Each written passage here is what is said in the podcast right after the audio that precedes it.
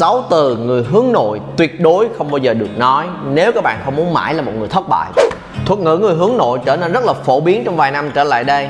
Nó có điểm hay của nó là giúp cho một số người cảm nhận và hiểu rõ hơn về bản thân của mình, về phong cách của mình.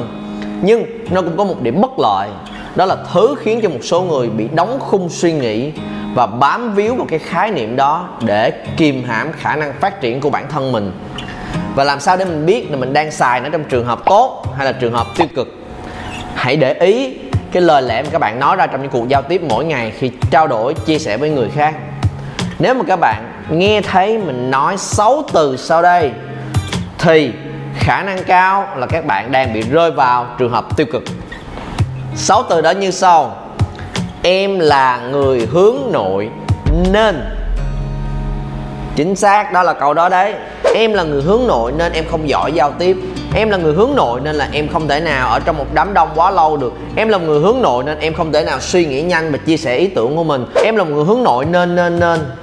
Các bạn điền vào phía sau chữ nên đó là những cái lý do để mình đổ lỗi cho cái việc kỹ năng kém thể hiện bản thân, kém trong chuyện giao tiếp, kém trong chuyện phối hợp với nhau để có được kết quả chung cuối cùng. Và nếu các bạn cứ nên đó là lúc mà các bạn đóng sầm cái suy nghĩ của mình lại, và lấy đó làm cái cớ để mình không phát triển nữa. Và hãy thay nó bằng từ gì? Thay nó bằng 6 từ như sau.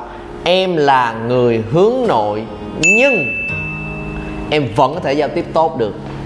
Em vẫn có thể chia sẻ được hết ý mình cho mọi người hiểu. Em vẫn có thể làm việc trong đám đông bao lâu tùy thích. Em có thể biết cách để làm sao khi mà phải làm việc tương tác với con người liên tục em có cách để phục hồi năng lượng của mình lại mà không nhất thiết phải quay về ở một mình sạc lại năng lượng như cái kiểu truyền thống mọi người hay nói. Em biết cách làm chuyện đó. Em là hướng hướng nội. Em dĩ nhiên em có thể enjoy theo cách của riêng mình. Em có thể uh, đọc sách. Em có thể tự cảm nhận bản thân. Em có thể ở một mình vẫn rất là ổn. Nhưng khi ở nhiều mình vẫn chẳng có vấn đề gì đối với em hết. Đó là từ mà các bạn nên nói tại sao anh chia sẻ với các bạn khái niệm này? Bởi vì đối với anh á, cái điểm may mắn không biết có phải may mắn hay không, nhưng mà nó dẫn anh tới ngày hôm nay khi hiểu về bản thân của mình là một người hướng nội. Nó giúp cho anh thêm sức mạnh, chứ nó không kìm hãm anh lại. Bởi vì anh chỉ, anh cũng chỉ biết về khái niệm này cách đây vài năm trước thôi. Lúc khi mà anh bắt đầu cái sự nghiệp của mình cách đây hơn 10 năm trước, ở thời điểm nó không hề có chữ hướng nội, hướng ngoại trong trong cuộc sống của anh, thời điểm nó không ai nói về chuyện này hết trơn á. Không hề có cái từ đó. Có thể là đã có trước đó rồi, nhưng ở việt nam chưa quá phổ biến. Anh không hề biết là mình hướng cái gì hết trơn á. Anh chỉ biết là sao mình tự ti quá vậy, sao mình ít nói quá vậy, sao mình không giao tiếp với người khác tốt vậy. Ồ, sao đứa bạn của mình nó lanh lợi quá vậy? Và chính cái chuyện chia sẻ rõ ràng, ăn nói khéo léo đó khiến cho nó đạt được rất nhiều những kết quả và sự tôn trọng trong cuộc sống. Và sau này khi gặp người mentor đầu tiên của anh cũng vậy, anh ngồi phía dưới và wow sao họ thể đứng trên sân khấu tự tin, chia sẻ chân thành, rõ ràng và hay ho tới vậy? Đó là lúc mà anh có cho mình một cái giấc mơ là anh cũng muốn đạt được kết quả giống như vậy. Anh cũng muốn có được sự tự tin đó. Anh cũng muốn gặp ai cũng có thể chia sẻ và trò chuyện được. Anh muốn có thể làm việc được với bất cứ người nào. Có thể trở thành leader và dẫn dắt những đội nhóm. Và anh đã nỗ lực rất nhiều để làm được chuyện đó.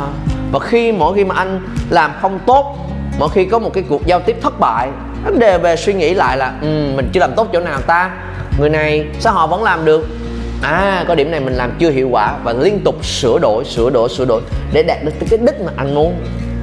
Giả sử như nếu ngày xưa mà có cái từ hướng nội trong đầu của anh ở cái thời điểm mà anh cũng vẫn còn chưa vững vàng chưa thực sự có được cái sự kiểm soát cái sự tự ý thức để mà mà hiểu rõ và tận dụng nó cho đúng thì chắc có khi anh cũng đã bước vào một cái con đường tiêu cực hơn rồi. Là gì? Quay về nhà và sẽ tự cho mình một cái thứ để bám víu vào, để nói với mình là mình vẫn ổn. Ngày hôm nay mệt quá, ngày hôm nay nói chuyện không ai nghe hết, ngày hôm nay nói chuyện không ai hiểu hết. Ngày hôm nay một hồi trao đổi với nhau cái mình thấy mệt, mình lười, mình không muốn chia sẻ nữa. À thì ra là vậy. Thì ra mình là một người hướng nội à. Ồ, bình thường quá. Thôi, yêu thương bản thân của mình.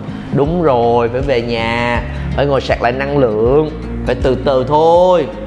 Vậy không được là đúng rồi.